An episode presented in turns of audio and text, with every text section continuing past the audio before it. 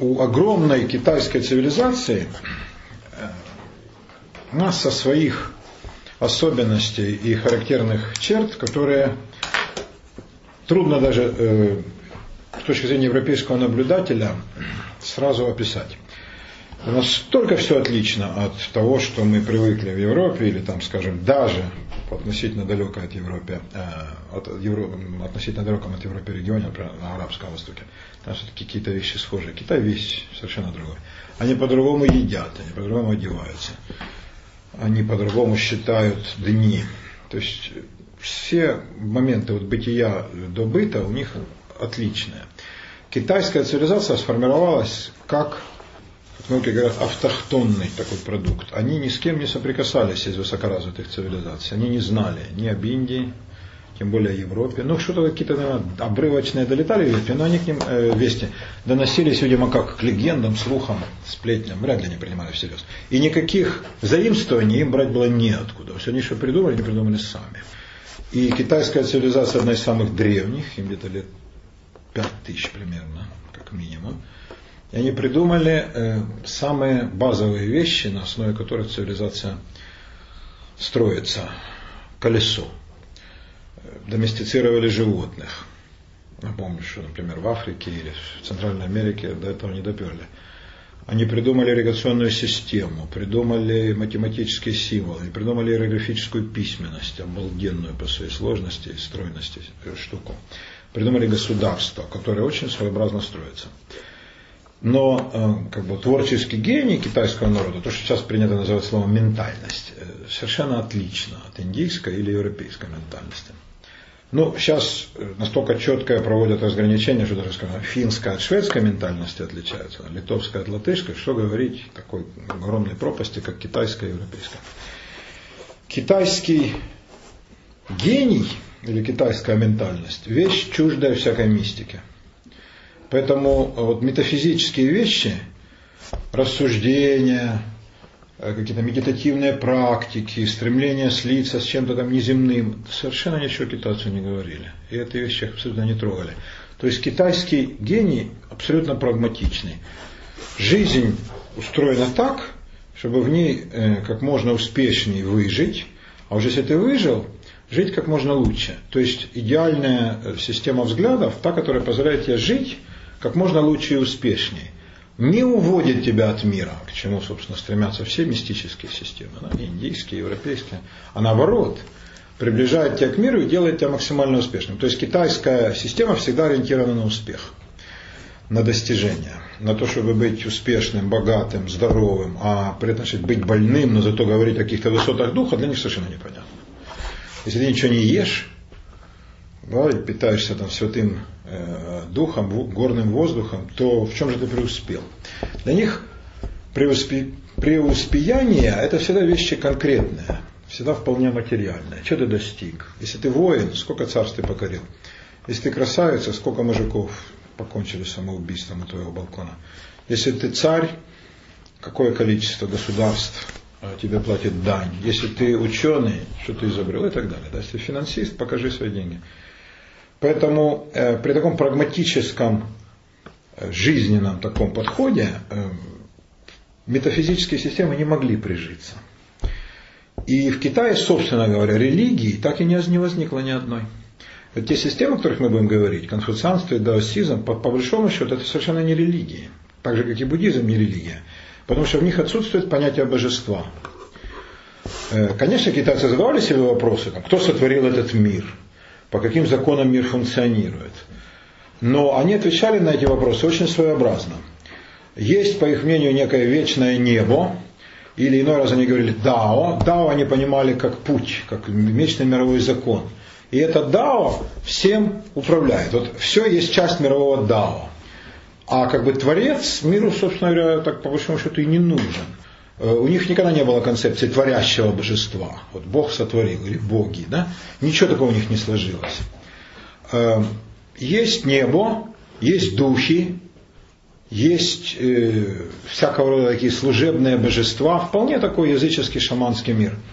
И есть человек, который в этой системе занимает достойное место вполне.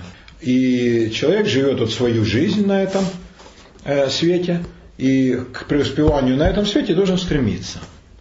Поэтому среди множества систем, которые китайцы предлагали своим согражданам, не было ни одной религиозной. Не было систем отшельничества, затворничества, ухода от мира, э, монастырских практик. Давайте, братья, уйдем на острова, нет.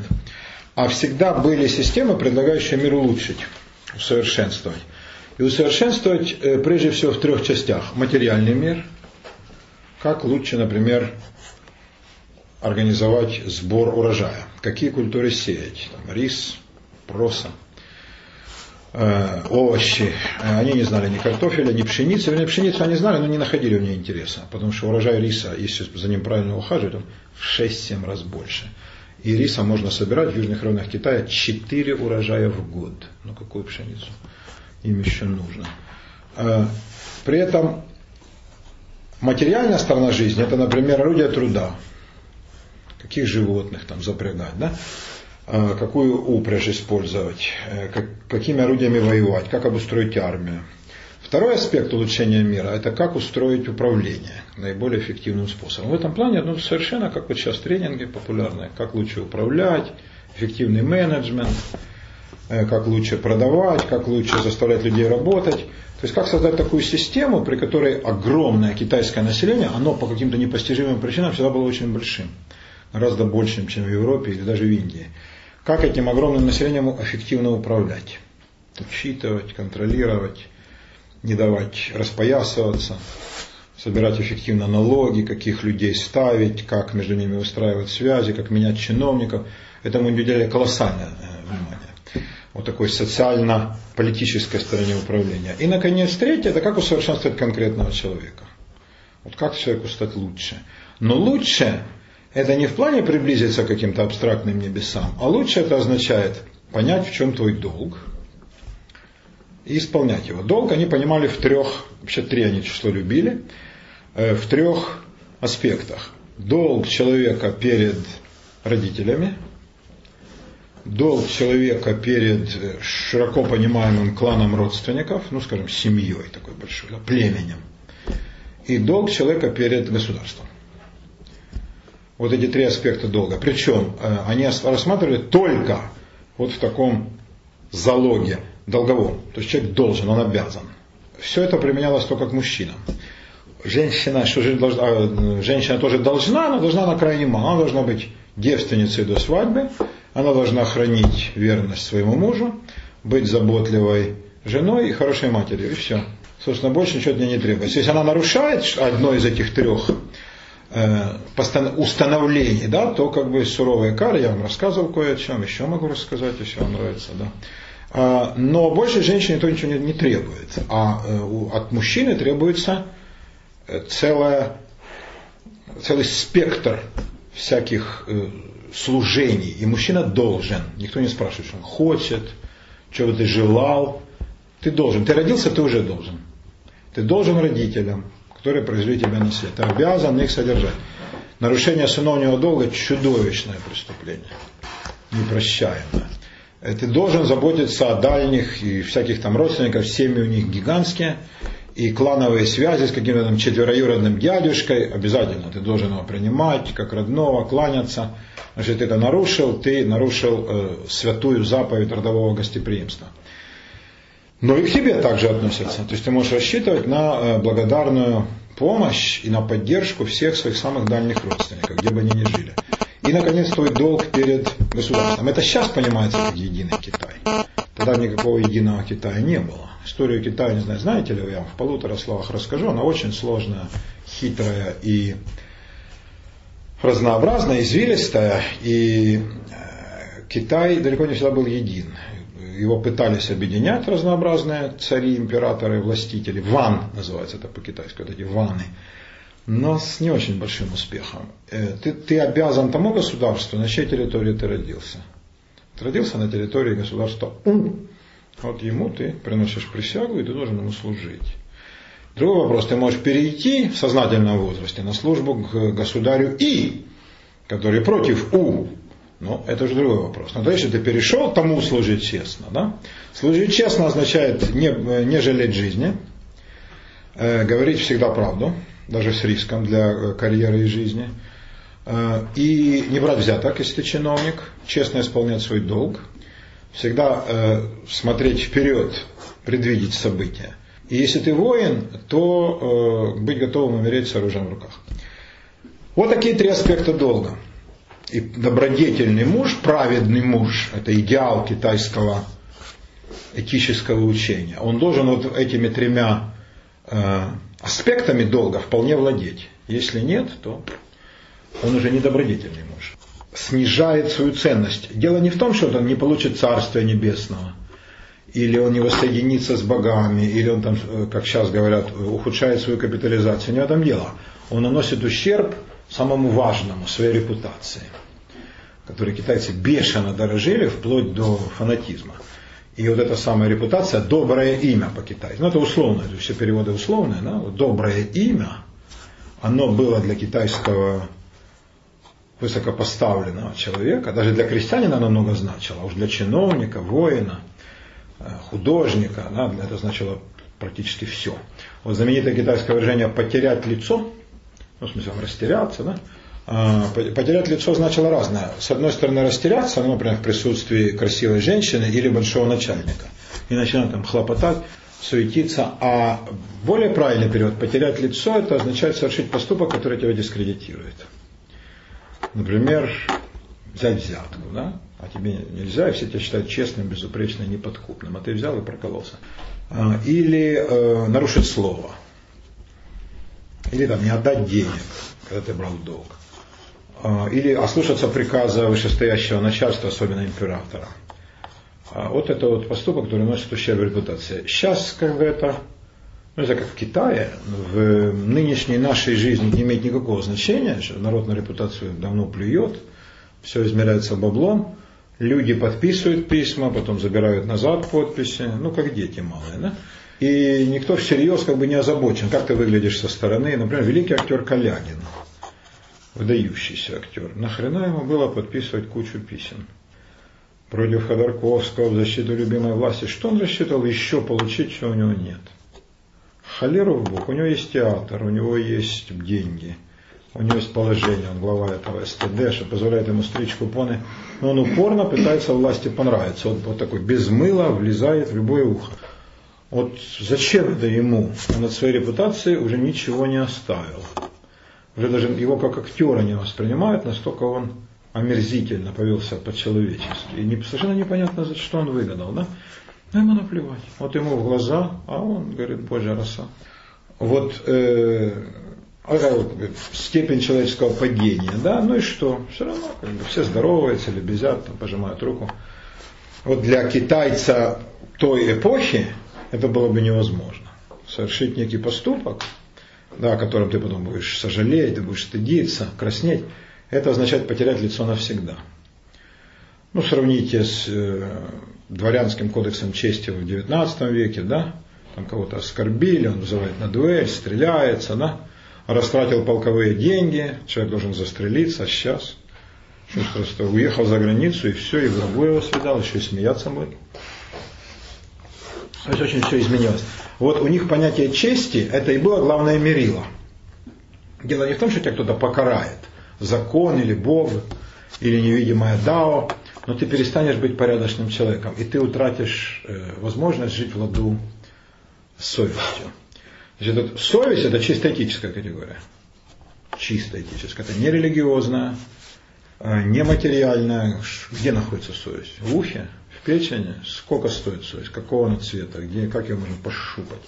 Да, никто же не знает. Это, это чисто моральная, этическая категория. И э, к религиозным делам на самом деле не имеет отношения. В религии совесть не так важна.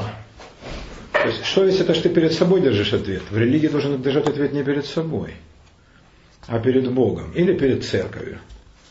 То есть возможна ситуация, и она сплошь и рядом – для, например, христианской церкви или мусульманской. Человек совершает абсолютно бесчестный мерзкий поступок, врет, обманывает, шантажирует, э, подделывает подпись. Для иезуитов как два факса отослать. Но приходит к своим, и они говорят, ты правильно сделал, это прекрасный поступок, ибо это пошло на благо матери нашей церкви. То есть цель оправдывает средства. То есть можно любой аморальный поступок, если есть некая высшая цель. Ну, это, понятно, нивелирует вообще само понятие моральных поступков, да? Да? Значит, так, в религиозной системе совесть не так важна. Важно, простит ли тебе твой духовник, как бы он ни назывался, и как ты думаешь, простит ли тебя Бог. А совесть как этическая категория, тогда получается, как прав Пушкин, ты сам свой высший суд. Если ты себя не простил, то другие могут и не знать.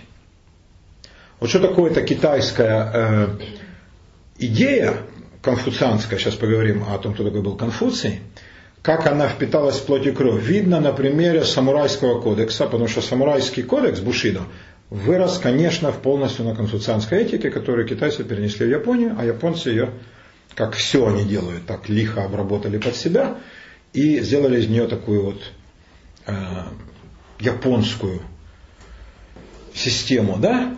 Ведь когда самурай струсил в бою, а никто не видел, никто не видел реально, да, и бой окончился победой. Но самурай обязан совершить харакири. Он обязан это сделать. Причем бывали случаи, это описано в японской литературе, самурай приходит к своему сёгуну, старшему, да, к сюзерену, говоря по-европейски, и говорит, я струсил. Вот позор. Вот был такой эпизод, и вот мне надо было так, а я струсил, и вот позорно там, например, покинул фронт, или убежал там с поля боя, или еще что-то такое. Я довожу до вашего сведения, чтобы вы на меня больше не рассчитывали, я сейчас же должен совершить все пуку. И бывали случаи, когда отговаривали сюзерена, ты прекрасный воин, умница, хозяин отличный, прекрасный командир. Нет, да ты не так трактуешь, ты не струсил, все было нормально, мы победили, все слабы. Ну, как бы, чтобы оставить человека в строю. Говорит, нет, нет, не уговаривайте меня, вы утешаете меня, благодарю вас за слова утешения, но я, я-то знаю, я струсил, поэтому прошу меня извинить. Вот так. Вот это высшая степень э, готовности человека жить по категориям совести. Когда никто не видел, а он нарушил взятые на себя сам, самим обязательства, и он сам себя карает э, высшей мерой наказания. Это, конечно, вызывает восхищение, да?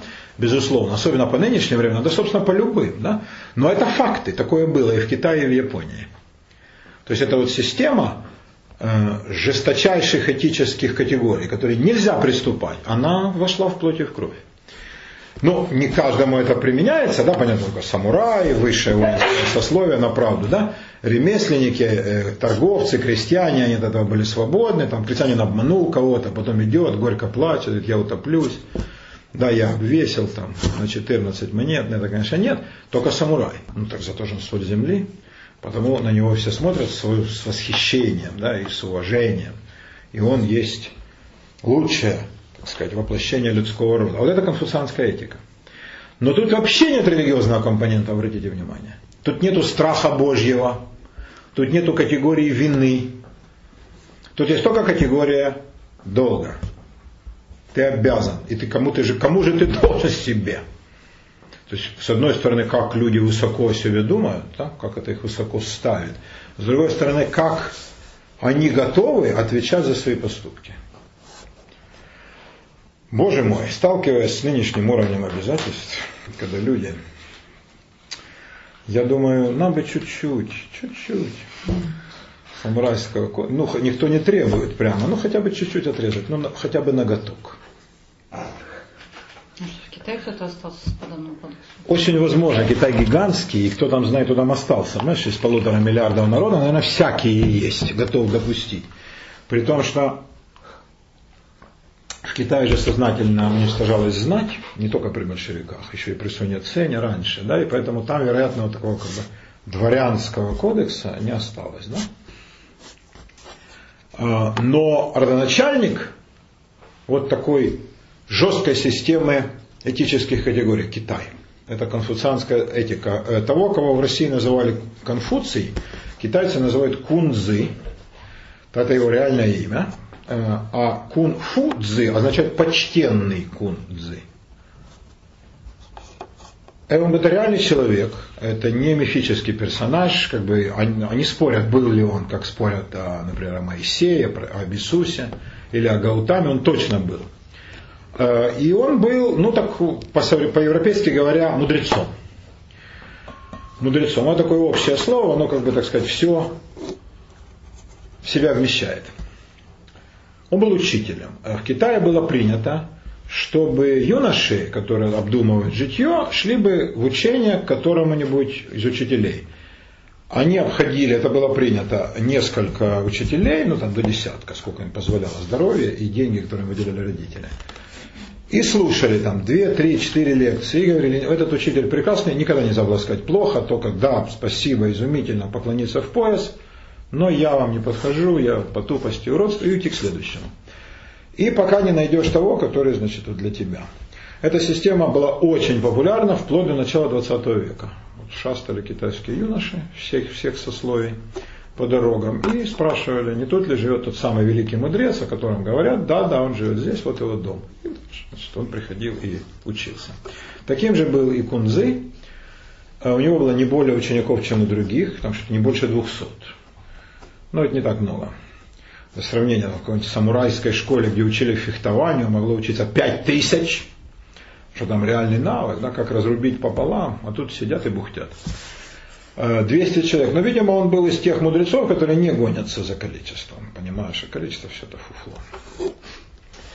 А, учил он людей всех сословий и жесточайшим образом презирал сословные предрассудки. То есть, если кто-то из там, дворян или богачей начинал третировать э, своего э, соученика, который из простых крестьян, там какой-нибудь сын лодочника или мясника, он это очень жестко пресекал, высмеивал, говорил, гордиться предками, значит гордиться мертвыми. Вот пойди на кладбище, наешься земли. Ты меня не хочешь, тогда нехрен рассказывать, какие у тебя предки. Ты сам докажи, как ты хорош. Ну, позиция прекрасна и очень э, такая оправданная. И вот он проповедовал три благородных добродетели, вам сказал, три долга. И он учил о том, что человек должен быть судьей самому себе. То есть неважно, видел ли кто прегрешение, но ты-то знаешь, суди себя сам. Он воспитывал людей в каком-то смысле идеальных. Ну, идеальных людей быть не может, кроме присутствующих тут без нас с Антоном. А, но он пытался вырастить некую такую породу людей, с помощью которых добродетельный государь, а у него было целое учение о добродетельном государе, сможет с помощью этих великолепных добродетельных мужей, чиновников и воинов создать идеальное государство. Вот это была мечта Китая. Как в Европе мечтали о рае, о Царстве Божьем, как в Индии мечтали воссоединиться с Царством богов где-то там на земле, или на небесах, или в горах, так китайцы мечтали об идеальном государстве. Это такая же утопия, как Царство Божие. Люди не идеальны по природе своей, кроме вас, но вы же горсть. И рассеяны по земле. Живете, кто где. И как могут не идеальные люди создать идеальную, идеальную систему и структуру, какого является государство. То есть это все основано на ложном понимании природы государства. Вот об этом надо сказать пару слов. Ничего? Гыч? Вы про Гыч знаете? Гыч? Гыч. Гыч. Гыч. Государство, представляли себе китайцы, это самый совершенный продукт общественных отношений. Добродетельный государь не думает ни о чем другом, как о благе подданных. Причем он думает об этом, не отвлекаясь ничем. Моется ли он, идет ли он к наложнице, изучает ли он с наложницей тексты, идет ли он в храм совершать жертвоприношение духом предков, ест ли он рис с каракатицей, смотрит ли он представление в театре, э, гуляет ли он вдоль реки, слушает ли наставления мудрецов, наблюдает ли за звездами, он непрерывно думает об одном. О чем? О благе подданных. Не вообще о народе, но о благе подданных. Ты учекаешь разницу? Да? Э, это у Филатова, да, мажу утром бутерброд, сразу мысли, а как народ? А тут даже не народ, а о благе подданных. То есть вот он непрерывно, не отвлекаясь ничем, думает не о себе, не о застарелом простатите, не о том, э, с кем изменяет ему его любовница, не о том, что пора давно казнить младшего Евнуха, не о государственных распрях, да? не о налогах, не об интригах, не об обогащении, а он только думает о благе подданных. Но насколько это реально, вы сами судите. Все чиновники, преданные государю не за страх, а за совесть. Они могли бы работать даже бесплатно. Это такой критерий. И, кстати, многие китайские э, властители, вот эти ванны, они устанавливали такой критерий. Они говорили, чиновник не получает ничего. И была тогда такая пауза секундная, а потом смотрели, кто-то говорил, государь, я при таких условиях служить не буду. Ну, не будешь, иди вон. А другие кланяются, или мы будем все равно. Из любви к вам, из чувства долга, и из любви к подданным, естественно. Этим он их, конечно, не оставлял совсем без э, средств, но он платил им натурой. Это что, государь же не может нарушить слово. Если он обещал не платить, он не может платить. Но он же не обещал не давать им никаких подарков. Он не обещал. И он им дарит, например, шелк на халаты, там, вату на зимние халаты, рис, овощи, там, дерево для строительства, натурой то есть дает. Да, ну это вполне так. В Японии платили самураям натурой до конца 19 века. Это одурить. Там 20 кокку риса. Это бочонки. Нахрен этот рис, он пойдет продавать. Да, а чтобы не платить деньгами, деньги возвращаются. Ты служишь из-за денег, ты наемник, ты фуфло, ты не самурай. Но 20 кокку риса, это как бы на пропитание, это нормально, да? Но это тоже как бы лицемерный ход, да? С одной стороны, а с другой, значит, вот такой есть тест. Вот сказать чиновнику, будешь служить бесплатно? Ну, ну какая будет реакция у большинства чиновников? А причем именно высшее чиновничество. Да? А, они служат э, из чувства долга государю, из чувства долга перед Отечеством, и они тоже думают о благе поданных, естественно. Об этом же думают низшие чиновники, но с них уже больше спрос. Их можно и палками время от времени, это даже будет и на их благо, по пяткам, или там э, после ужина по пузу, очень красиво получается, да. Не, если, конечно, ужинать как Катюха, то там хоть бей, хоть не бей, ничего не даст. Но если ужинать, как привыкли некоторые, то это чувствительно. Вот. Э, там можно допускать разные такие, как сказали бы сейчас, средства неэкономического принуждения. Вот. Э, ну так с них, конечно, и меньше спрос. Их надо проверять жестче. А наконец подданные думают, естественно, только о том, как бы им прославить государя своими делами, своими речами, как бы услужить, как бы бесплатно починить мост, построить плотину, да, дорогу хорошую, три месяца день вдали от дома, как раз когда рис надо убирать. Естественно, крестьяне с песнями идут строить дорогу. И никто не думает о своем рисе. Или стену, кстати, построить китайскую стену, сколько надо было людей и какая была работа, а кто дома в этот момент, кому это вообще, кого интересует. Значит, вот о чем думают подданные. Ну, насколько жизнеспособна такая система? Она не жизнеспособна вовсе, потому что она опирается на ложные предпосылки. Подданные не думают о благе государя, им наплевать на самом деле на государя. Государя не рассматривают как защитника, как покровителя. Ну, такое патерналистское сознание, как сейчас в России. Вот приедет Путин в Путин, в, ну, куда там, э, Пикалева, да, и все рассудит. Э, вот сказал леопард, будет леопард. Ну все, да, значит, как бы все понятно. Э, это классическое такое азиатское отношение к батюшке. Батюшка лучше знает. Кто там этого леоперда знал? Все сказали Дед Мороз, но он сказал, мне нравится леоперд, все. Все, он лучше знает. Такая репетиция выбора вообще, да? Э, это патерналистское сознание, но думают ли подданные о его благе? Нет, они на него надеются, они на него рассчитывают, но это совсем другое дело. И, конечно, если он их бесплатно будет сгонять на строительство каких-нибудь, ну, например, олимпийских объектов, но то он же не сгоняет бесплатно, он платит. А и, представляете, если как раньше бесплатно, что он получил? И долго ли бы это продержалось, конечно, это не жизненная ситуация. Э, государство на самом деле не таково. Государство возникло не потому, что люди идеальные, и им нужно объединиться для того, чтобы идеально целовать друг друга в засос. А именно потому, что люди не идеальные. Люди склонны использовать худшие свои качества во взаимоотношениях друг с другом. Хитрить, обманывать, притворяться. Некоторые эти хуже всего, брать силой. Вот для того, чтобы они не распоясывались, особенно те, кто привык брать силой. У беззащитных, у женщин, у старух, у э, детей, да, у тех, кто слабее его, потому что пока он молод и силен, он, кажется, ему кажется, что он все может. Так вот, на него должна идти большая сила. Это большая сила государства. Вот это его самая главная функция. Защита людей друг от друга. Именно так, а не в какой иной плоскости. Как может быть такая система идеальная, если она исходит из того, что люди будут живыми глотать друг друга, если государство исчезнет. Это не то, что исчезнет, а слабнет на минуту. Да? То есть воцарится полный произвол. Государство защищает людей друг от друга достаточно эффективно. И как? Только средством принуждения. Кто добровольно будет платить налог, кроме присутствующих? Таких я не видел. Государство должно заставлять. Кто будет исполнять закон? Большинство законов людям не нравится. Они их стесняют. Законы это ярмо. Значит, надо заставлять. По-английски это прекрасно называется Law Enforcement Agencies. То есть учреждения по силовому внедрению закона. Enforcement. И никак по-другому. Вот это правильное понимание государства. А никаких идеальных людей, ни ванов на троне, ни чиновников в кабинетах, ни крестьян на полях не бывает. И никогда не было и не будет. Поэтому идеальное государство, конечно, такая же утопия, как и все другие утопии.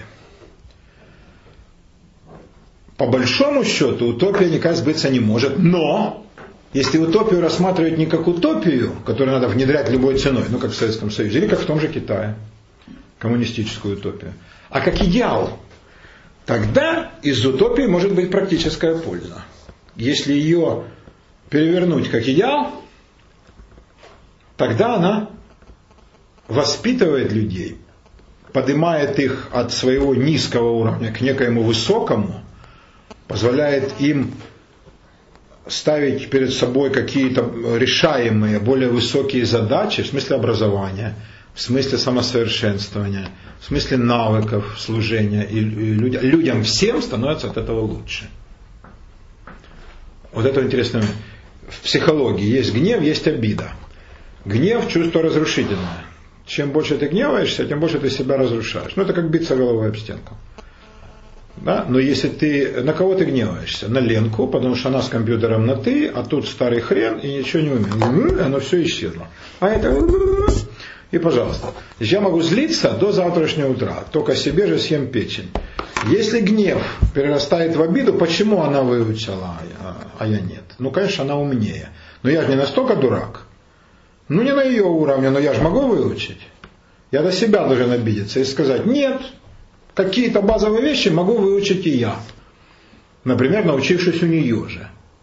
Или у кого-то другого. А потом сказать, а ну, Ленкин, давай посмотрим, кто быстрее из нас, там, какую-то решит компьютерную задачу, что я не могу даже сформулировать.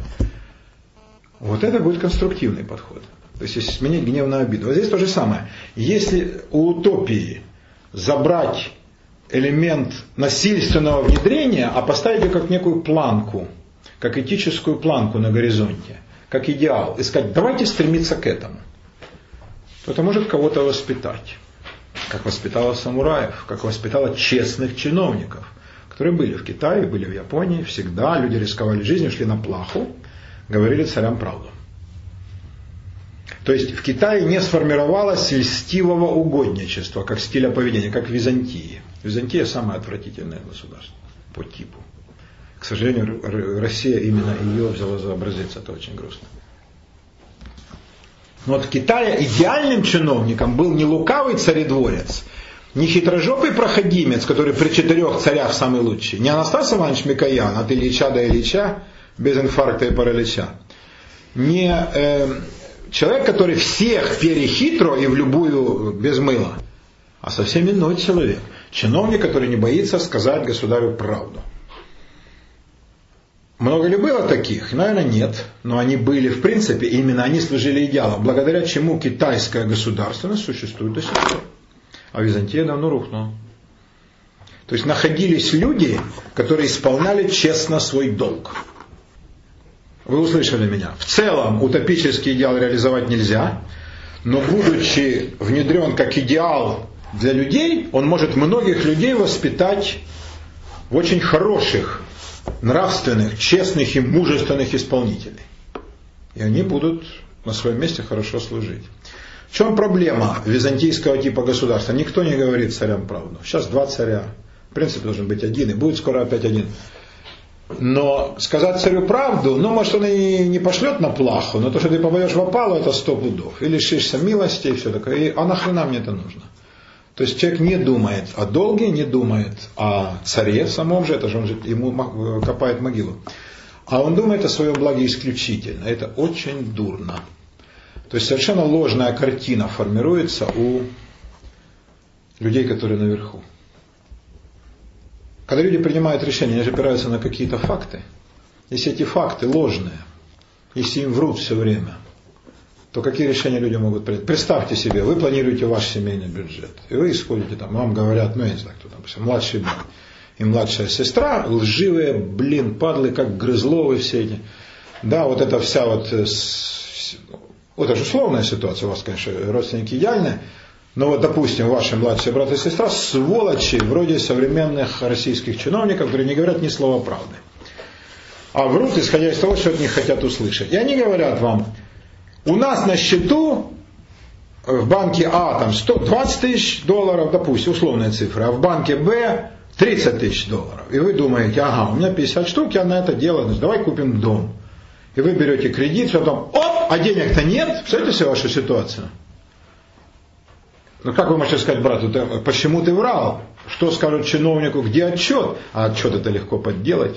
Вот эта ситуация стабильного, постоянного вранья, она губит государство. Она сгубила э, государственный механизм Николая Первого. Когда все врали, потому что одни боялись расстроить государя, а другие просто боялись его вообще до дрожи. И они врали ему полностью, что страна готова к войне, что у нас лучшая в мире армия. Армия воевала тем же оружием в 859 году, как в 812 с Наполеоном. А во всем мире Англия была на колесных пароходах, была совершенно новая артиллерия, было нарезное оружие винтовки, а тут тоже те же ружья, да, которые сдуло, э, парусный грибной флот, ну куда нахрен? Зачем было врать? Они в конце концов довели до поражения. Вот тут он понял, Николай, какую систему он построил. Это система вранья. И не нашлось людей, которые сказали бы правду. Вот чего ненавидел Петр. Почему Петровское государство было крепким. Он убивал мог лично забить до смерти за вранье. Скажи правду горькую. Вот за, за правду никогда. Он мог э, осерчать, дать морду, крепко в дюндель, никогда не до смерти. На следующее же э, утро целовал, награждал и говорил, вот идеал, вот правильно. Потерпел от меня, ничего, зато правду сказал. И повышал такие должности. Вот так поступают мудрые люди. Надо знать правду, а не то, что хочется услышать. Китайские государства дожили, слава Богу, до наших дней, несмотря на все ужасы китайской истории. Потому что была критическая масса чиновников, говорящих правду. Реальную ситуацию, а не вымышленную. Потом они как-то справлялись. Чем? Я думаю, такая же, потому что они реально исходят из своих возможностей. Судя по всему, они хорошо знают свой бюджет, они не рыпаются чересчур. Да? Ну, судя по тому, что устраивает Путин с Медведем, я думаю, Путин понятия не имеет, какая реальная ситуация с бюджетом. Не, ну, а он же, он же не, не, не дурак, ну, можно по-разному относиться, но он явно не дурак. Человек, который знал бы реальную ситуацию с бюджетом, не затеял бы никакую ни Олимпиаду, ни, ни футбольный чемпионат, потому что страна как бы загибается, да, реально загибается. И Кудрин, честный чиновник, сказал, но правда не, он сказал громко, да, чтобы все услышали, блин, нет денег, вы что еще надумали тут? Ну народ чуть-чуть начал. Но опять нефть поползла вверх, и опять начнется тоже вранье. Вот один Кудрин, который говорит правду – ну, налоги сейчас собирают это всего, что можно. Угу. Налоги надо собирать со всего, что можно. Вопрос, что сужается налогооблагаемая база. Хорошо, пенсионеры сдохнут, они им страшно мешают. Э, не, не нужно будет повышать пенсию. А? Другие же придут. Да, когда они придут, они умрут до этого. Государство заботится, слава Богу. Но по-любому же не выход. И нельзя тратить больше, чем ты зарабатываешь. Но это понятно мальчику любому, да, который заканчивает школу. Любой девочке романтической. Нельзя тратить больше, чем у тебя доход. Ты разоришься, попадешь в долги. И как тебя будут использовать, это страшно даже себе представить. Да? Что делают с людьми, которые э, накапливаются долги. Ну, государство живет именно так. А из-за чего? Из-за того, что он тронулся? Нет. Ему так докладывают. Ему так докладывают. Ну неужели он не видит вообще реально? А что он видит? Ну, Что Они он все такие умные, у них там Ах, они умные. Твиттер только у Медведева, кстати, у Путина нет. Заметь, обрати внимание, что такое Твиттер медведевский? Это э, вопль к народу, пишите хоть вы, блядь, правду. Хоть вы пишите правду, потому что этих не допросишь. И реально не допросишь. Вот что такое реальный его твиттер. То есть они, видимо, Медведев и его команда осознают, что здесь реальность абсолютно другая. Но попробуй ее получи. Чиновники, не переживай, дадут такую бумагу, все будет классно. Вот в чем ужас.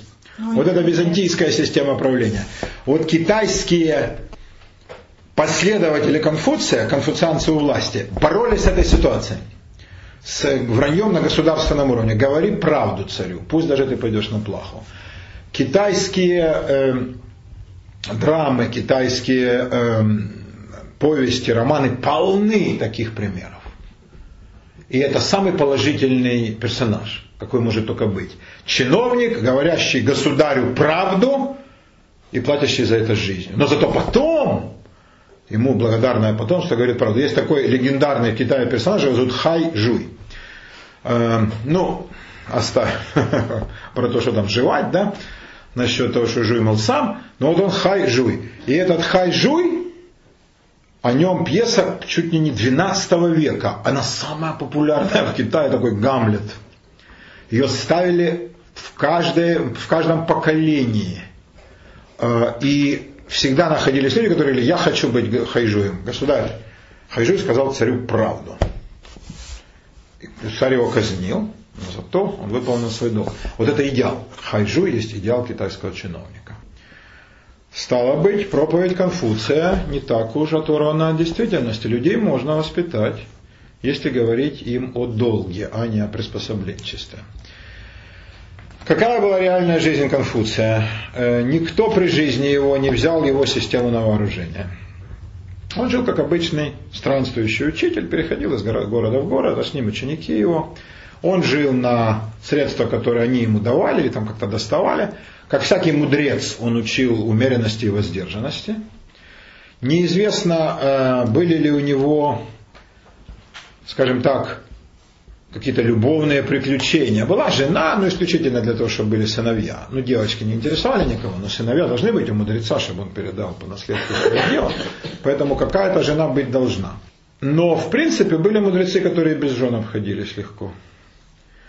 Такие, э, они вели такую полумонашескую жизнь. От мудреца, конечно, требовалась воздержанность во всем. В еде, в питье, в тех же девках, в развлечениях, в одежде. То есть он не должен был поддаваться на светские соблазны. И это должно его, в принципе, было оставлять равнодушным. Это есть необходимое условие для мудреца. Необходимое, но недостаточное. То есть без этого ты точно мудрецом не станешь. Если тебя эти все светские побрякушки влекут. Но, но, если при этом нету мудрости настоящей, нет образования из древних классиков, то ты тоже мудрецом стать не можешь. Да, ты будешь просто добродетельный человек. Китайская система образования не имеет себе равных. Но сравнить можно только еврейскую. Кстати, между евреями и китайцами очень много общего. Хотя они друг о друге не знали, потому и жили счастливо. И те, и другие. Но похоже очень много. Китайцы понимали так. Грамоте надо учить каждого, кто захочет это постичь. У евреев нет, у евреев учили всех мальчиков. Но их же мало. Сколько там тех евреев, среди китайцев. Там всех мальчиков никак не будет. До сих пор нет проблемы всеобщей грамотности. Не ставят даже вопроса. Ну, у нас там 700 миллионов крестьян, ну, хрен с ними. Не умеют читать. Но 600 миллионов уже умеют, ну это немало. А, у них такие рассуждения. Что такое научиться китайской иероглифической письменности? Это надо, чтобы ты несколько лет с учителем, ну, я думаю, что это невозможно без учителя выучить. Ну, может быть, сейчас с компьютером, ну, даже не было. Это надо, чтобы кто-то тебе показывал, ты учился писать, писать их, читать их, все этих смыслы улавливать. Это же не буквенное письмо. Это гораздо все сложнее. То есть ты должен был поступить в учение, а учителя надо платить. То есть тебя кто-то должен был содержать. Если ты не получил начального образования, ты не продвинешься дальше. То есть ты не знаешь тысячи иероглифов, то ты не пойдешь вперед. И как устроена изумительно китайская система образования. Элитарный такой принцип. большинство грамотных, большинство страны вообще не грамотные, это вы понимаете, да? Они никаких иероглифов не знают, примерно, может быть, четырех-пяти, что вот это банк, вот это тут налево, тут направо, вот все. Ну, чтобы он ориентировался в городе, да? Но из тех, кто грамотные, из них процентов 70 знают базовые 200-300 иероглифов. Больше им не надо. Но это не так, тоже не так мало. Что при этом он может? Он может при этом читать, ну, например, газету современную. Ну, газеты же бедный словарный запас. Он понимает новости, он понимает императорский указ, да? Он э, понимает какие-то ну, простые произведения словесности, там что-то из литературы, да? Он может написать письмо, долговую расписку, запрос, там, пришлите мне того-то, столько-то, да, ну, такой, может вести документацию деловую. Из оставшихся 30% процентов 20 знает тысячу и полторы тысячи иероглифов, ну до двух. Это уже э, почти ученая элита. Они читают классиков, они читают литературу, они ее сами создают, потому что достаточно запас для того, чтобы самому выразить богатую с оттенками мысль. И Оставшиеся, сколько там их осталось процентов, эти знают больше трех до пяти тысяч иероглифов. Это соль земли. Это самые-самые крутые. Таких никогда не было много. Это самые-самые ученые. Вот это есть мудрецы. Это мудрецы. Эти читают все древние тексты. То есть им э, как бы доступны все сокровища прошлых поколений. Как устроена китайская письменность и вообще китайская культура не так, как европейская. Мы с вами же умеем читать худо-бедно, да? Хрен Не, ну, не твердо, но мы же прочтем, да? Да, ну, Юля единственная среди нас бегла, а мы так как-то ма, там, ну. Вот. Пушкина мы прочтем? Да. Алла Маносова, ну, без удовольствия, но прочтем. А более ранний текст это уже хрен. Особенно если они будут с этими ятями, ерами, со старыми словами. Попробуйте там, например, ну, Петровских, Петровской эпохи. Это же было смешное время назад. 300 лет назад уже совсем не читается.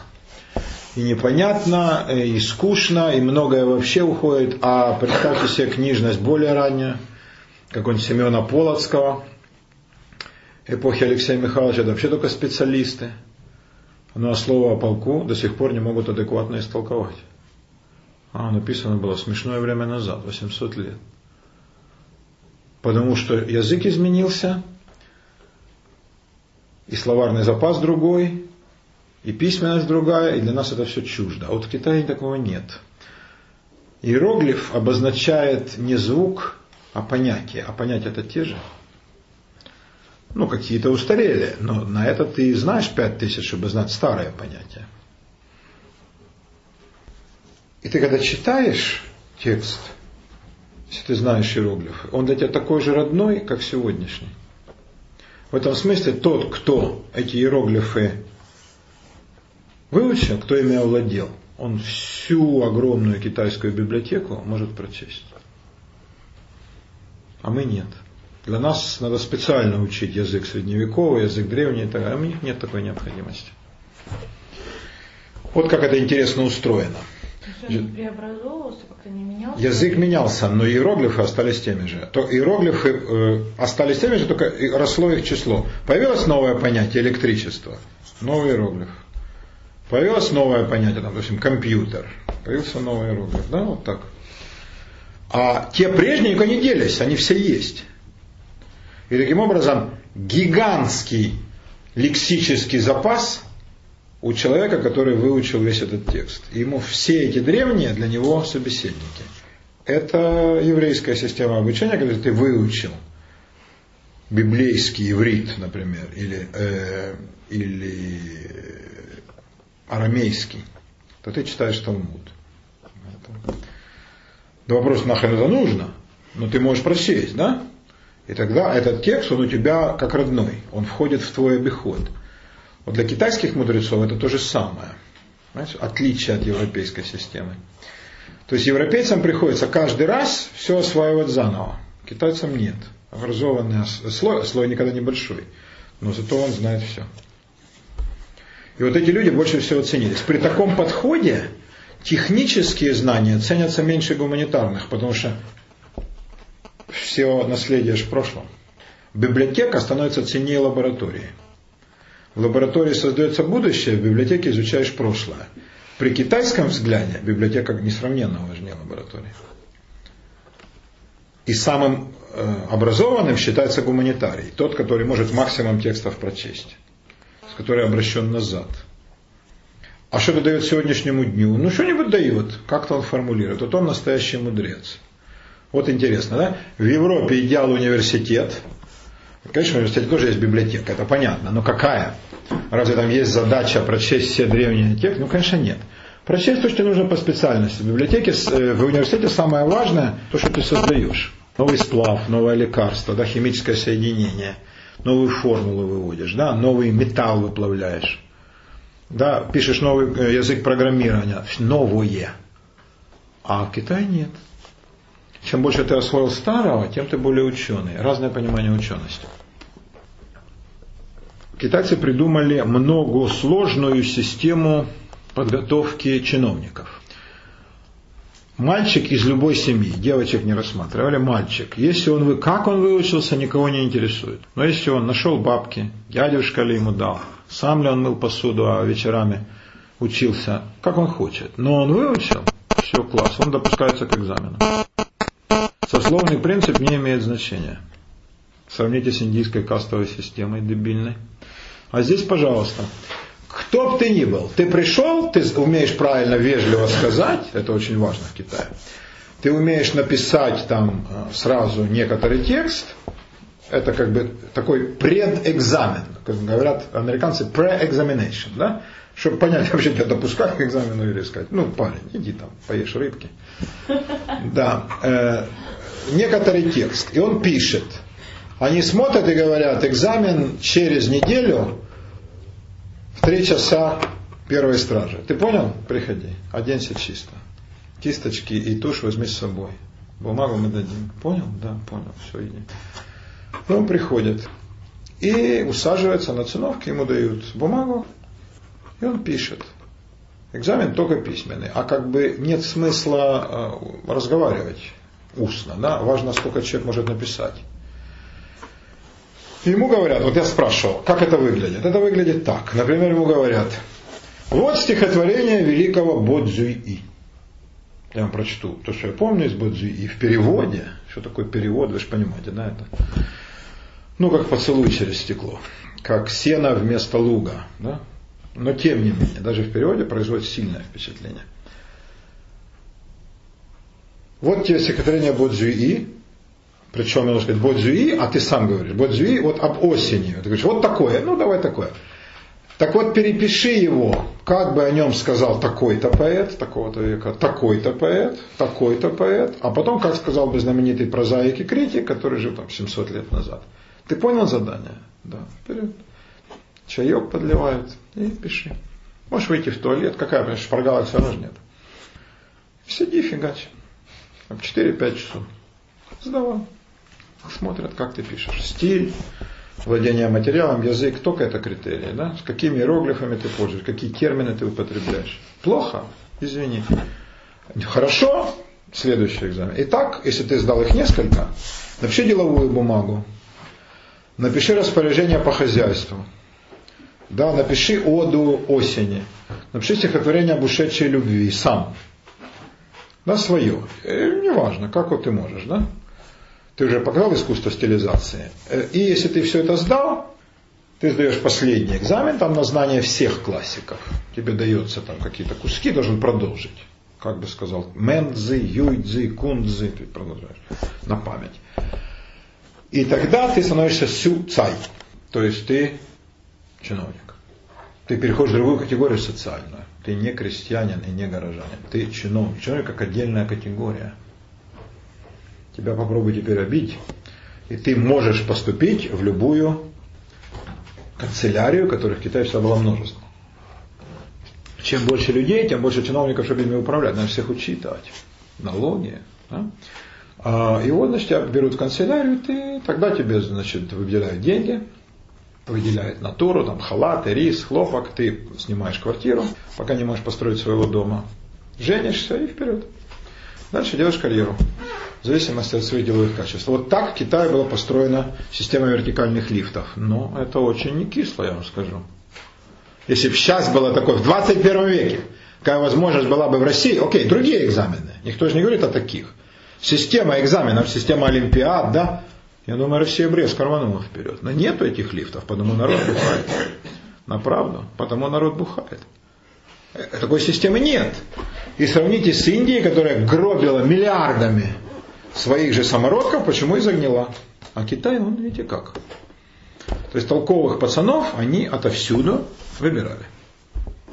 Вот так. Можно вопрос? Да. Э, в 20 веке этого не было уже, да, в Китае?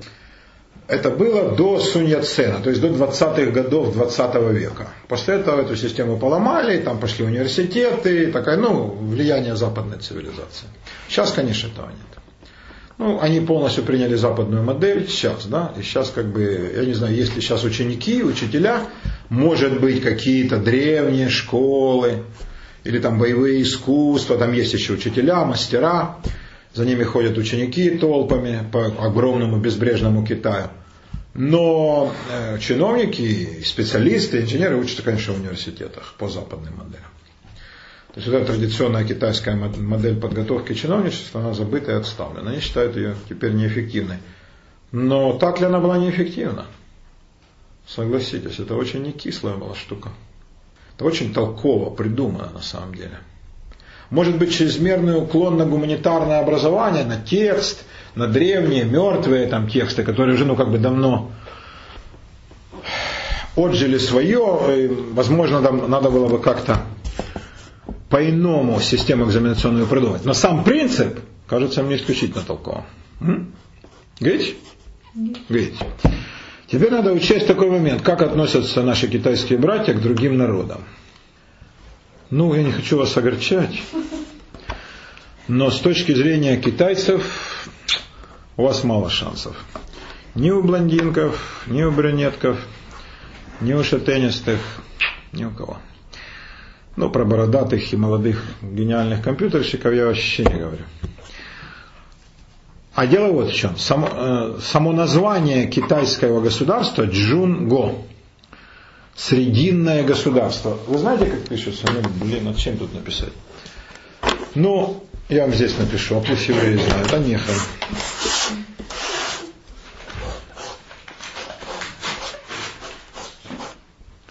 Вот это иероглиф джун. Ну, как буква F печатная по-русски. Джун срединный.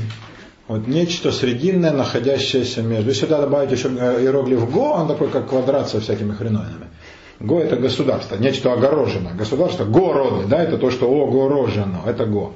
Вот Джунго, это Китай. Срединное государство.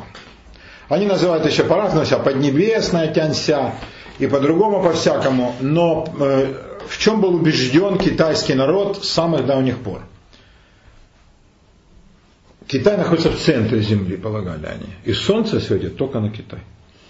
На все остальные регионы, сколько бы их ни было, солнце не светит, и там все недоразвито. Ну, при всем желании, да? А поднебесное, то есть под небесами и под сияющим солнцем, только Китай. Вот так оно, да, как бы солнце сюда, а то, что по бокам, кто там живет? Ну, живут какие-то люди, как они называются? Те, кто живут на севере, называются северные варвары. Те, кто на юге, какие? южные варвары, на западе западные варвары, а на востоке восточные. Видите, вы быстро усекли закономерность. Велика ли разница между ними? Есть, но это не имеет значения, поскольку это недоразвитые существа. То есть они люди, но они недоразвитые. Иероглиф недора, недоразвитость, му по-китайски, му, да, он э, исключительно популярен. Вот недоразвитый народ. Поэтому ни один народ на свете китайцы не считают равным себе. Ни один. Более полного убеждения в собственном превосходстве нет ни у одного народа. Ни у одного.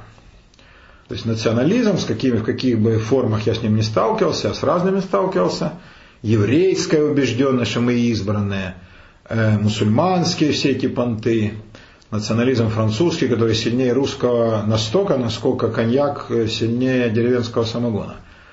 Э, но даже эти все убеждения странные, да, что мы круче и лучше остальных, они не идут ни в какое сравнение с кем. То есть там непоколебимое, коренное, тысячелетнее убеждение в превосходстве всего китайского над всем не китайским. Это надо иметь в виду. Вот э, Джун Тянься всегда смотрела на соседей, как на законную добычу. То есть не, не выстраивался вопрос мира с соседями, нет. Но как бы, что значит мир? Ну вот человек идет на охоту, он заключает там с барсуками, енотами, на которых охотится мир. Ну пока не убил, ну, а разве мир? Ну, гуляйте пока, завтра подождите, там в засаде, ружьишко все это. То есть это ровно такое же отношение. А Китай всех соседей вокруг рассматривает как добычу. Вопрос, что китайцы э, как бы оперируют десятилетиями, столетиями, не торопятся. Но то, что они убеждены, что знамя желтого дракона будет над всеми континентами, тут сомнений нет. И это с самых-самых давних пор. Ведь начинался китайский народ откуда? Он начинался с реки Хуанхэ. Вы представляете географию Китая? Далеко-далеко на восток, еще дальше Метич, туда далеко, фиг знает куда. За Биробиджан. Представляете, как это далеко?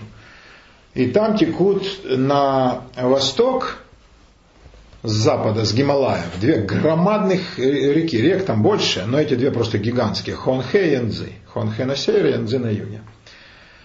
И в долине Хуанхэ жила народность, которая называлась Хань.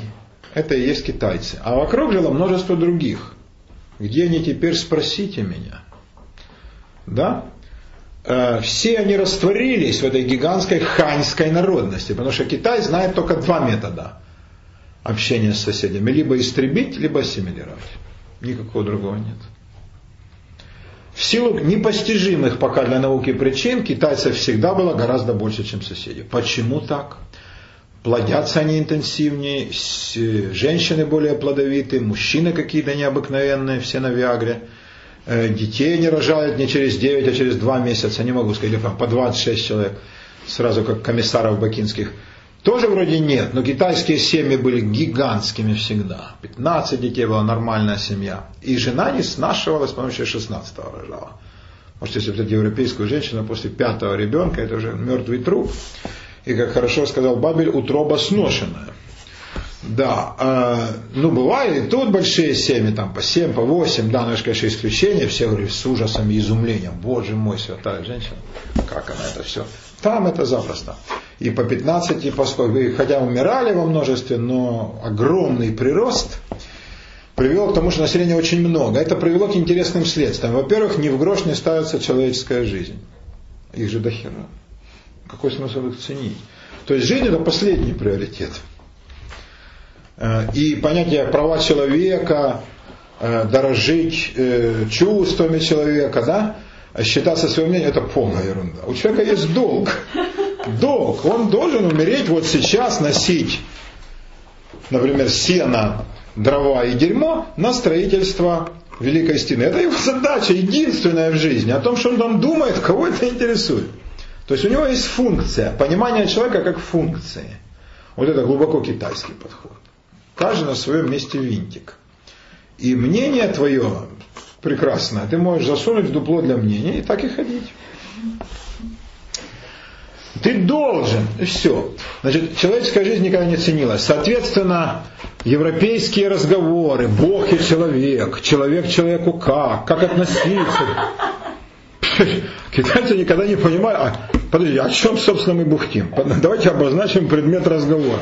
Что за ерунда? Вот. Ну, это к своему человеку такое отношение. Как относились к другим, вы легко можете понять. Придум один пример, как раз вам для 8 марта, чтобы вы поняли, как китайцы ценили настоящую любовь, не платоническую. Некий принц из царства У полюбил всей душой девушку, девицу во всех поколениях. Она сказала, хорошо, пойду. Назначили свадьбу.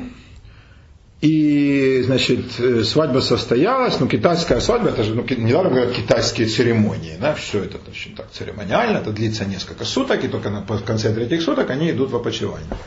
А двое нет, значит, они как бы там поздравления, родственники, пиры и все такое, ну, он же царского рода.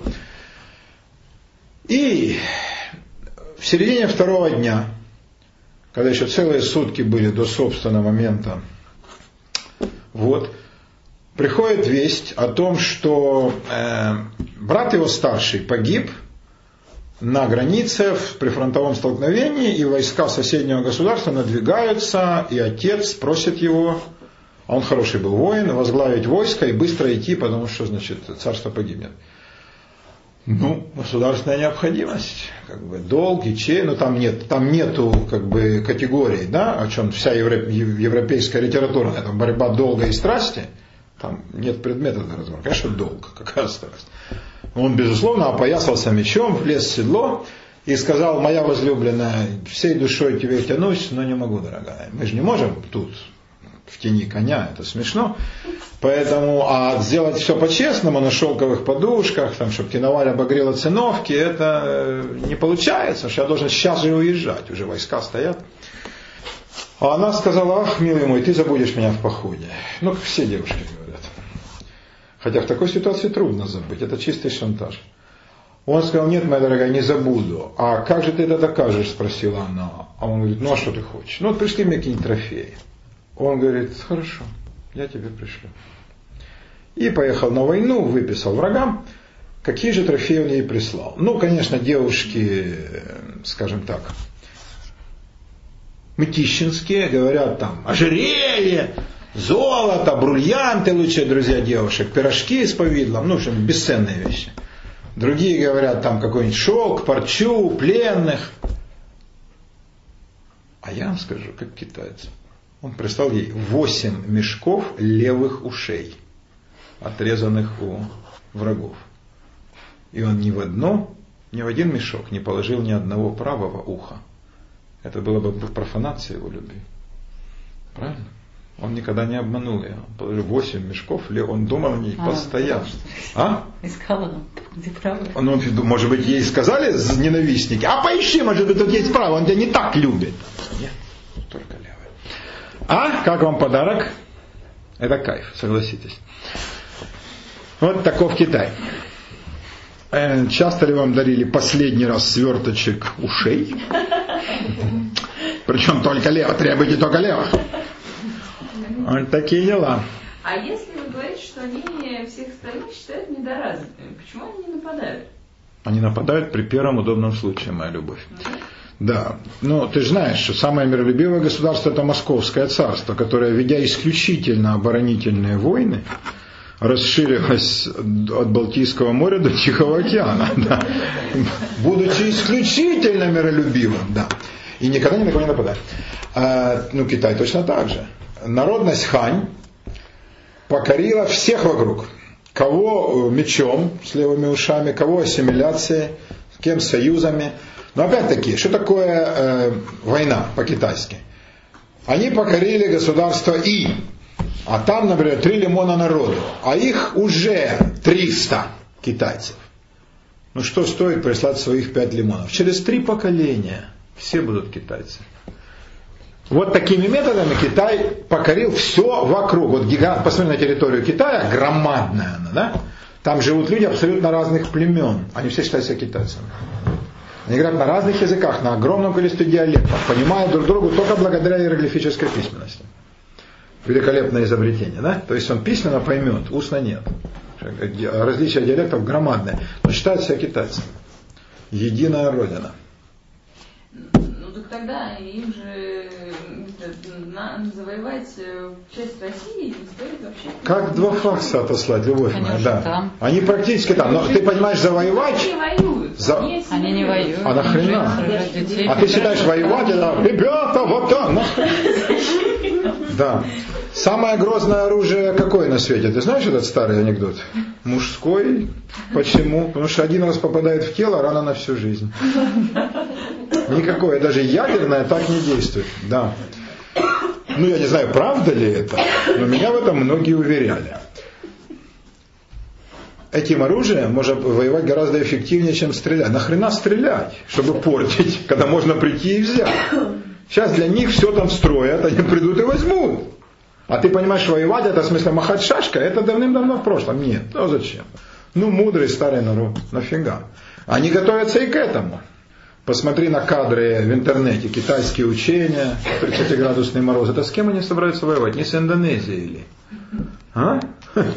То есть они готовы к этому. Вдруг будет отпор. Но отпора никакого не будет. Они возьмут любую территорию, какую захотят. Любую.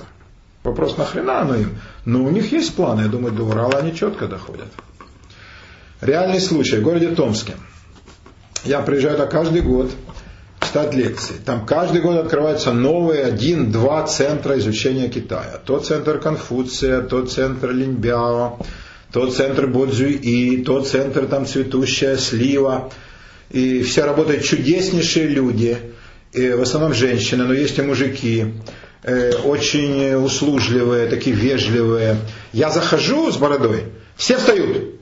Я сначала охренел, думал, не идет ли за мной куратор из национальной безопасности. Нет, это не так реагирую. Ну и так научили. Да? Э, очень хорошие учителя они. Не жалеют бабок. Парень или девка прогрессирует в китайском, бесплатно все пособия. Сдал четвертый экзамен, там каждые э, полгода экзамен. Значит, два года ты выучил китайский на какой-то уровень, тебе бесплатно ноутбук. Просто в подарок. Ну, много языков таких знаете, да? Евреи учат так ваши. А? Седер все предлагают привезти. А ноутбуков до хрена подарили? Да, а немцы? Да даже корейцы так не делают, арабы так не делают. Хотя у арабов бабла, слава богу. Вот, вот как поступают разумные люди. Ты три года э, выучился не ниже определенного результата, чисто чиновничий э, подход, да? как раньше они так набирали чиновников. Три года ты показываешь хорошие результаты, бесплатная стажировка в Китае. Сначала три недели. Пять лет ты учишь китайский язык, они берут тебя на полгода, на полное обеспечение. Так поступают разумные люди. Ну, конечно, все разумные ребята и девки, конечно, учат китайский. Теперь один из этих ребят, который учит китайский, и как-то со странным блеском в глазах. Э, вечером э, мы там, он говорит, вот, я хотел бы там еще еврейские какие-то дела. Я говорю, нахрена тебе еврейские, это здесь китайские. Да? Ты, зачем, когда ты уже корей, то нафига тебе еврей? Он говорит, нет, у нас там есть хитрый план, у кого у нас стал, я спрашиваю, он замялся, стал пить пиво, давиться. Я думаю, ну вот очередной. А он мне говорит, а вы знаете, вот там у нас в Томске есть такая-то улица, там китайский ресторан. Я говорю, ну, конечно, знаю, но там в Томске этих улиц э, не так много. И да, есть такой ресторан, дешевый и очень вкусный. Он говорит, а вы знаете, что там э, написано, с, ну там есть парадный вход, а есть, ну, как бы вот с улицы центральной, а есть с улицы боковой, тоже вполне центровой. Там написано, русским вход воспрещен. Я говорю, не добавлено собакам? Он говорит, нет, нет пока но э, русским вход воспрещен. А я говорю, нафига же он висит, если никто не умеет читать? Он говорит, во-первых, многие умеют, а во-вторых, остальные, чтобы привыкали. Вот это работа на перспективу. По словам этого парня, у него какое-то есть хитрое задание, я думаю, не выдумал ли он с перепоя, внедриться, там что-то разложить Китай изнутри, но это ж... Да. Э, разложит, конечно, куда же. Э, а учатся хорошо, но он их сильно не любит. Во всяком случае, в разговоре. Рассказывает о них массу пренеприятнейших подробностей. Хотя учатся блестяще, они очень ценят. Может, они не догадываются, а может, давно догадались.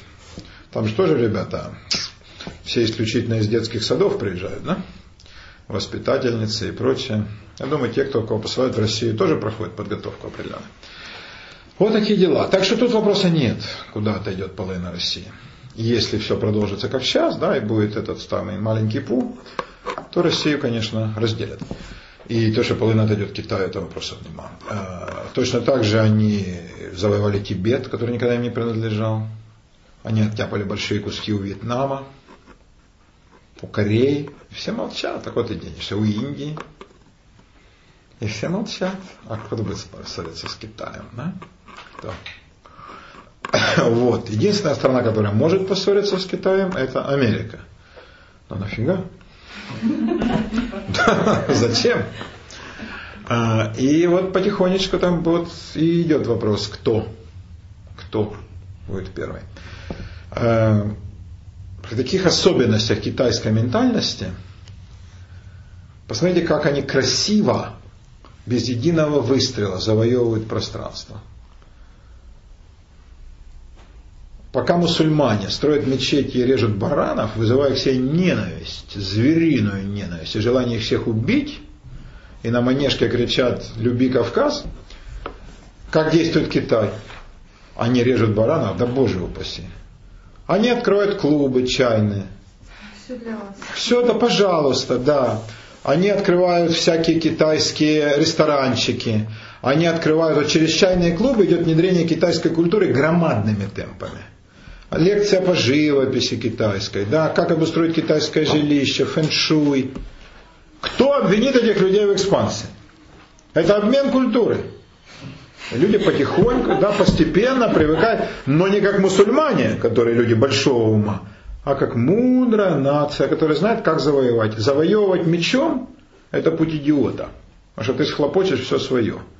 Ты завоюй чаем, завоюй цветами, завоюй шелком, завоюй пода, сердца завоюй. Что ты ножом прешь в пузо? Так действуют умные люди. Поэтому насчет завоевать, ты даже не сомневайся. Они таким образом завоевали Вьетнам, Корею, Японию, полностью навязав этим людям свою культуру. Те одевались как китайцы, думали как китайцы, ели как китайцы, иероглифы китайские, но них чуть-чуть модернизировали. Вот так надо завоевывать. Ну, а все китайское. Все китайское из товаров? Да, тоже же. Э, ну, как сказать, это тоже элемент экспансии. С другой стороны, как, если там китайское завтра исчезнет, никто не помрет. Будут выпускать другое, просто оно будет дороже. Они не выпускают ничего такого незаменимого. Благодаря чему китайский бум на производстве – у них издержки на рабочую силу ничтожные. Они же не платят. В Китае нет пенсий. Вообще. Ну, как у них это построено? Система? А никак. Никак. Тебя должны дети содержать. А, вот так, да? Да, государство ничего не должно. Это ты должен государству. Ты не забыла, Аленя, об этом, Окси, напомни. Она начинает забывать, что это она должна великому Китаю, не Китай ей. Значит, ты работаешь, получаешь бабки, перестал работать, всего хорошего. Никаких социальных выплат, пакета, гарантий, всех этих европейских хреновин отнюдь нет. Это не обсуждается, потому что у тебя нет прав. У тебя есть обязанности. Хорошо работаешь, получаешь пайку. Очень хорошо, двойную. Все. А налоги платят? Да. Потому что это твой долг. Понимаешь, ты должна платить. Да. Значит, э, раньше стимулировалось чиновничество, сейчас что стимулируется? Армия для парня китайского попасть в армию, вот в чем колоссальное отличие от России. Здесь все отмазываются. Китайские юноши выпрыгивают из штанов, чтобы попасть в армию. Какая честь, рассказывает мне этот парень, для китайской семьи в деревне. Нашего Лю взяли в армию. Вся деревня. Не может быть, показывают фотографии. Он в форме. Блин. Все. Это величайшее достижение. Пацан попал в армию. В армию конкурс. Хрен попадешь. Вот так надо ставить дело. И лучших пацанов берут. Значит, ну, если попал, то он служит три года, все три года семья получает небольшое пособие. Но если он выбился в сержанты, пособие больше. Если он поступил в офицерскую школу, ну это вообще пособие втрое. Если уже стал офицером, он обеспечен на всю жизнь. Вот так разумно это люди поступают, да? Понимаешь, что такое опыт китайской государственности? Это система, которая доказала свою эффективность на протяжении тысяч лет. Ее ничем не сковырнешь. Она всегда была. Но там нет наших ценностей, там никого не интересует э, права человека, это смешно для них. И никто никогда их не будет соблюдать. Но если говорить об эффективности государства, как над человеческой системы, она колоссально эффективна. Вот такие дела. О чем еще сказать э, с точки зрения конфуцианства, потому что в следующий раз поговорим о даосизме, это совершенно другая штука. Даосизм это китайская алхимия. Но это как бы для людей, которые, э, как сказать, для романтиков. Они же есть всегда в любом народе. И среди китайцев они, разумеется, есть. И вот романтики шли в даосы. Ученики к алхимикам. Это всякие мази, притирания, порошки, это эликсиры бессмертия, это таблетка, при, при помощи которой ты будешь пробивать стены правильно тем, чем вы подумали. Да, и страшное дело, женщина не будет знать отбоя, а мужчина будет знать один отбой. В общем, кошмар и атас. Вот эти все э, э, практики физические, духовные, снадобья, препараты притирания, это все даосизм. Такая вот алхимия как целостная система, которая искала практически тот же философский камень, только, разумеется, под другим названием. Да? Э, искала эликсир жизни, эликсир бессмертия. И даосизм это чисто в виде китайские алхимики. Но они были, они не то чтобы в оппозиции к государству, и государство не интересовало. Но и государство их не трогало. Они оставляли такую нишу. Пожалуйста, они их не раздражали. А вот э, мейнстрим китайский, это, конечно, конфуцианство. Это долг, это мораль, это обязанности, это идеальный воин, идеальный чиновник, идеальный крестьянин, идеальный государь. Вот такая штука. Ну и особняком стоит дзен, мы о нем говорили. Да, дзен много дал Китаю, как неожиданное такое вот э, влияние Индии. Неожиданное влияние Индии. Смотрите, что такое э, китайский этнос в исторической перспективе. В середине 20, 19 э, века э, англичане, американцы приплыли в Китай. Китайцы пробовали сопротивляться, их раздавили. Пушки, корабельная артиллерия, знаете, как они действовали? Тогда же не было прав человека в Европе. Этой фигни.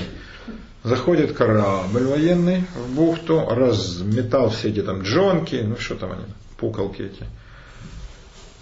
Развернулся бортом к городу, подходит поближе и как дает залп, вы представляете, что такое бортовой залп хорошего корабля? Это страшное. Все, что в радиусе, все сносится. Даже калибры какие. Ни, никакой э, артобстрел с земли такого не даст. Три залпа и нету города. Его просто нет. Кораблик чуть-чуть отошел и следующий сектор. Ю! Потом этот это изумительная штука по эффективности. А там же деревянные дома, они горят. То есть китайцы быстро все поняли и капитулировали. Пытались сопротивляться эпизод из э, войны, вот этого так называемого боксерского восстания. Э, почему боксеры? У них был кулак на э, эмблеме, и англичане называли их боксерами, этих восставших. Они отбили у англичан пушку, научились стрелять. И пушку они носили только на руках, потому что она гораздо ценнее, чтобы она, не дай бог, колесами не билась по земле, она может поломаться. Да? Пушку они носили на руках, знаете, сотни километров через горы. Это охренеть. Англичане, когда узнали, плакали артиллеристы, мы вам подарили пару все. Все равно, ну куда вы там выстрелили? А, вот такой народ. Э, никто всерьез не помышлял о том, что китайская армия может там кем-то быть были люди, которые говорили, мы, среди китайцев, э, с приступы самоуничижения, мы мелкие, мы хилые, мы даже ростом меньше, мы воняем, э, мы костные, тупые, мы не можем учиться у европейцев, ну и нам конец. Нашлись другие, которые сказали, мы самые лучшие, мы гораздо лучше белых варваров. Безусловно. И это временное поражение мы научимся и будем их бить их же оружием, причем свое еще изобретем круче нашего. И тогда выступил на сцену изумительный мужик по имени Кан Ювей. Я вам не рассказывал о нем? Он был 14-й ребенок в семье каменщика городского. Сделал карьеру. Да какую? Он был первым советником при императрице Ци Си, последней маньчжурской императрице в Китае. Я вам сказал замечательную фразу о том, что, ребята, спокойно, не надо тут, тут суетиться и хлопотать мордой. Мы гораздо лучше европейцев. И в исторической перспективе победа будет наша. Почему? Потому что, цитата, настанет время, все народы сольются в одном китайском народе, подобно тому, как реки, впадая в океан, сами становятся солеными. А? Вот это хорошо. Вот это цель китайской политики и цель китайской экспансии. И торопиться не надо, Конвиуэ оказался прав. Над китайцами смеялись. Я еще помню анекдоты в моем студенчестве. Как китайцы, они тогда был это остров Даманский, сейчас его отдали.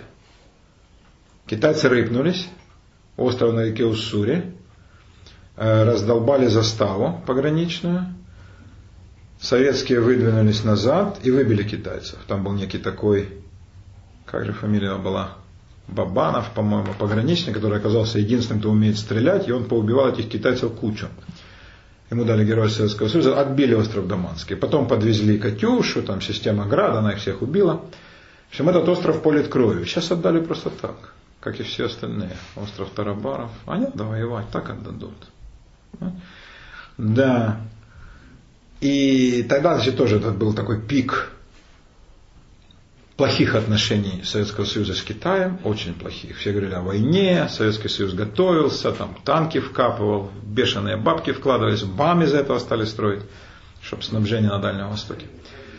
Все ждали китайского вторжения. И ходил анекдот, что вот китайцы разрабатывают план вторжения, и как он выглядит. Значит, слева 10 миллионов человек, справа 10 миллионов человек, в центре 20 миллионов человек. А танк? Ну танк один, он в тылу будет.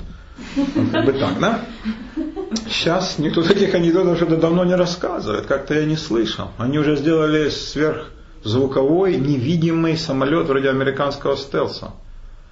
Европа не может сделать, про Россию говорить нечего. Они уже засобачили. Да? Так что насчет, где там пойдет танк, они найдут, куда ему идти и сколько этих танков будет. Китай тратит на оборону громадные бабки и говорит, это только на жилье военнослужащим. О чем вы говорите? Только на жилье и на снабжение. Он же должен кормить семью в деревне. А оружие, ну пока у них советское, российское. Настойчиво учатся делать свое. Рассказывает мужик из Хабаровска. Он идет по базару, китаец говорит, купи куриса. Куриса заленый хороший купи у меня. Тот говорит, сколько? И он говорит, там цены, ну там в четверо дешевле. Ну, тороплюсь домой, ну возьми курица, а вот хороший, ну понюхай. Тот видит, ну да, такая курица, он выглядывает, кости, все, мясо. Он покупает курей, идет домой, идет водяру, разворачивает, и что же он видит? Значит, э, намотан кусок куриного мяса очень искусно скрепленный скотчем и степлером, а дальше идет промасленная бумага, а скелет обглоданной курицы весь жив. И в тех местах, где кости разгрызали, все аккуратно скреплено медными щепками. Я вот туда не поленился и засобачил такую вещь. А? Потому что продать четыре дешевле. Такой народ трудно будет победить. Вот таков Китай. Таков Китай. Так что с точки зрения государственной, чтобы у вас не было иллюзий, Китай самый злобный империалистический хищник, какой когда-либо существовал на свете. Ни одна империя, империи все хороши, никогда даже близко не подходили по степени свирепости и угнетения к Китаю. Это система полного подавления человека. Увы. Полное подчинение человека государству. Такие дела. О чем вы хотели еще спросить? Прочесть вам стихотворение Будзюи, чтобы вы прониклись духом китайской поэзии. Все-таки 8 марта, гендерный праздник имени Клары Цеткин. Ну, Япония же как-то устояла, все-таки у них свое государство. Ну да, пока устояла. Пока устояла. Отношения между Японией и Китаем очень напряженные. И больше того, Япония в 30-е годы завоевала кусок Китая. Ну, проглотить весь Китай это же нереально, но там стояли китайские, японские части. Тогда был, было время Японии. Япония бросила вызов всему миру и даже Соединенным Штатам. То есть Япония реально была мощнее, чем Германия. Это когда? В 20-30-х годах 20 века. Японцы завоевали территорию охренительную. Они завоевали кусок Китая, всю Корею, весь Индокитай, Индонезию, Филиппины, взяли неберущуюся крепость Сингапур, высаживались в Индии и угрожали высадкой в Австралии. Ой-ой-ой. Кроме того, они раздолбали американский флот в Перл-Харборе. То есть еще шаг был до мирового господства. Россия была не нужна, поэтому они заключили мир. Ну, это пока не дойдут, и Сибирь их не интересовала. С Россией заключали мир. Но американы их долбанули сами, без чьей-либо помощи. Уже когда судьба войны была решена, Советский Союз резко напал, чтобы кусок территории оттяп, это американцы не возражали. Тогда Япония была сильнее Китая. Сейчас наоборот. Самый ужас был бы, если бы они объединились. Это был бы крах всем. Но этого, к счастью, не происходит. Этого не происходит. Но Например, японская электроника, японские самураи, плюс китайская военная машина, это не показалось бы мало никому. Но они сами по себе.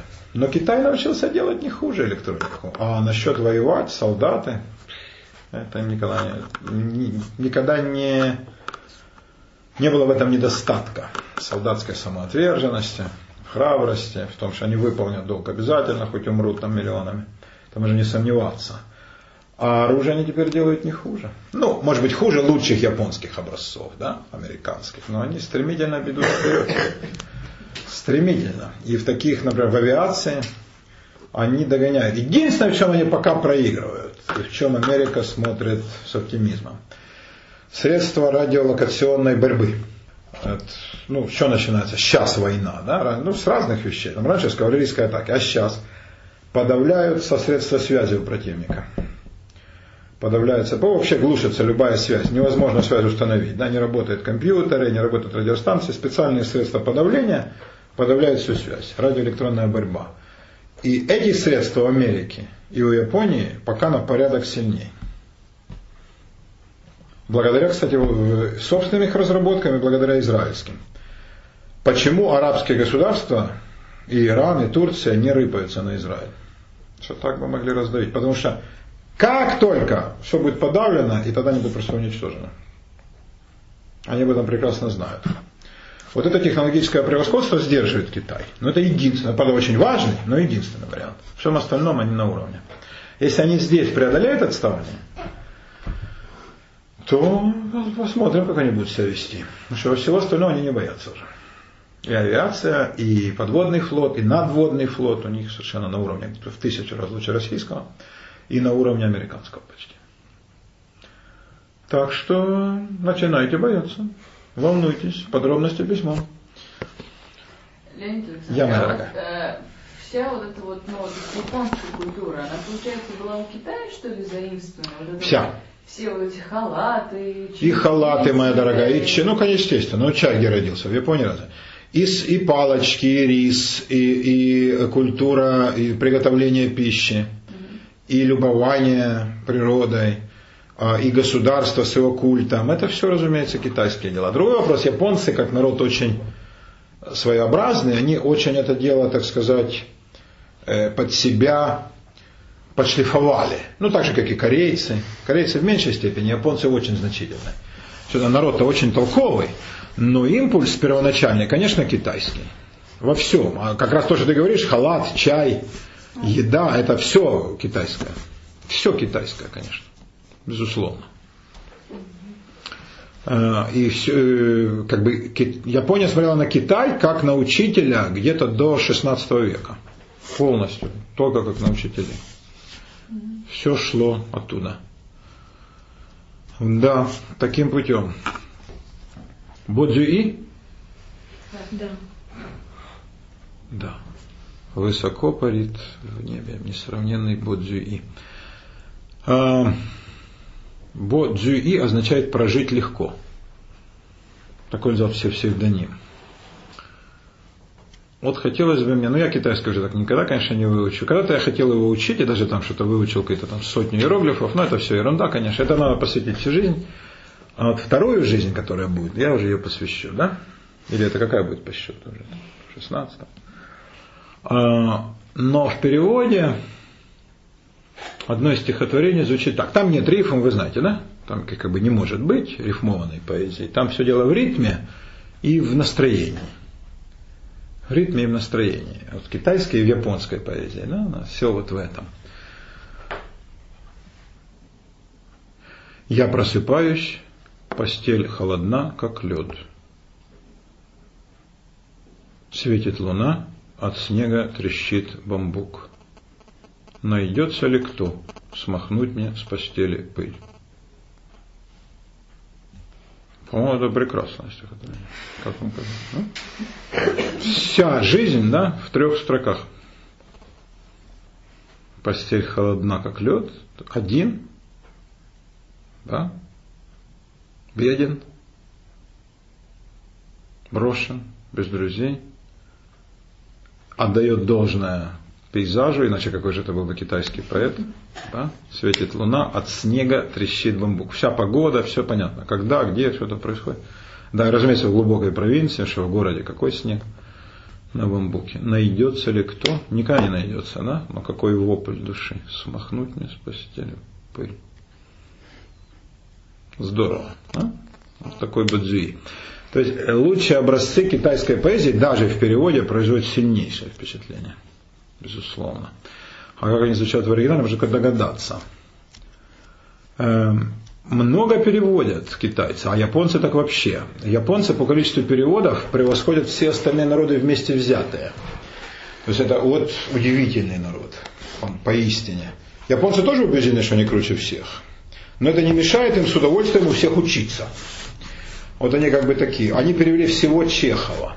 Никто не перевел даже на польский, на украинский не переведен весь Чехов. Японцы всего. Это надо одуреть. Вот что-то где-то появляется там, Виктор Сорокин, вы читали его жуткие рассказы? Они его любят. Три переводчика приезжают к Сорокину.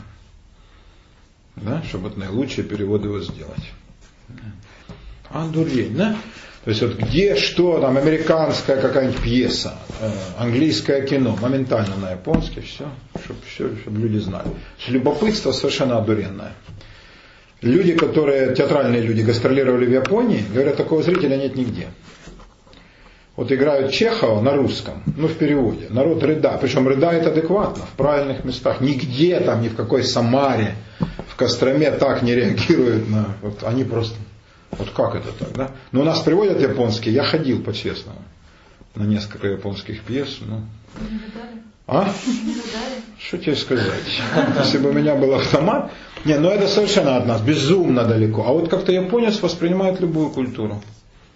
Он и свой театр Кабуки смотрит, и он смотрит драму чеховскую, и он смотрит там Дель Арте, и смотрит авангард, и все с восторгом, и все ему нравится, искренне.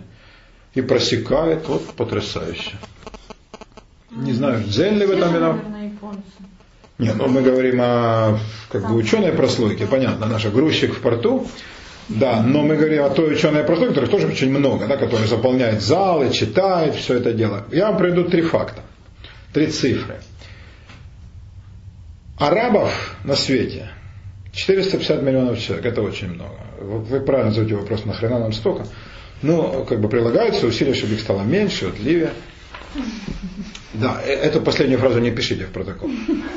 450 лимонов. В Греции живет 11 миллионов человек. Ну, плюс еще греков за границей, ну, миллионов, наверное, 5. Греческая диаспора такая большая. Ну, 6. Греция переводит на свой язык с иностранных одна Греция в четыре раза больше, чем весь арабский мир. Прошу, чтобы вы поняли. Я не говорю про Англию, про Америку, оставьте эту буржуазную мерзость. Я говорю про тихую Грецию, довольно бедную страну. Чтобы вы понимали, что такое арабы и что нам противостоит. Да? Так вот, Япония переводит что-то в 27 раз больше, чем Европа. Про арабов вообще забудьте. Представляете себе, да, какие полюса? Потому одни все выдумывают, другие только крадут и стреляют. Чтобы стало понятно, откуда ноги растут. Да? Но вот Китай сейчас стал на японские рельсы.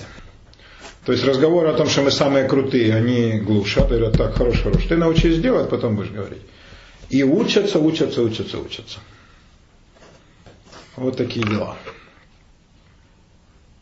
Ну, где-то были у меня э, дома сборнички, если найду, там Судунпо, э, Дуфу, вот эти китайские поэты, когда-то мне нравилось, так этот самый великий Бодзюи. принесу, почитаем. Вы что-нибудь такое напишите из китайского. Э, у меня дружок, он считал, что он может написать не хуже. И мы на спор. Э, да, он писал, а, значит, и я слева клал его произведение, справа китайское, потом наоборот. И показывал зрителям. Не было ни одного, который бы перепутал. И вот это китайское, это нет. Народ простой, а мух не ест. То есть э, ощущается сразу, что это совершенно другой мир, другой дух, и другая ментальность. Вы бывали в Китае? Ну, при, побываете еще как-нибудь. Я не был, мы чуть было не заехали в город, который вполне соответствует мне Муданьцзянь. Но я подумал, что это будет чересчур, и мы не, не, не поехали.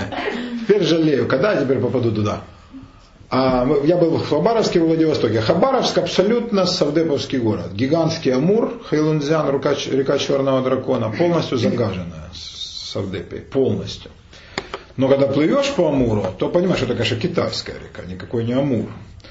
Амур это же любовь, а вот река Черного Дракона, берега, течение, ну, Хейлунзян. А вот когда ты прилетаешь во Владивосток, ты понимаешь, что ты попал уже в Китай. Вот это уже совершенно другой мир.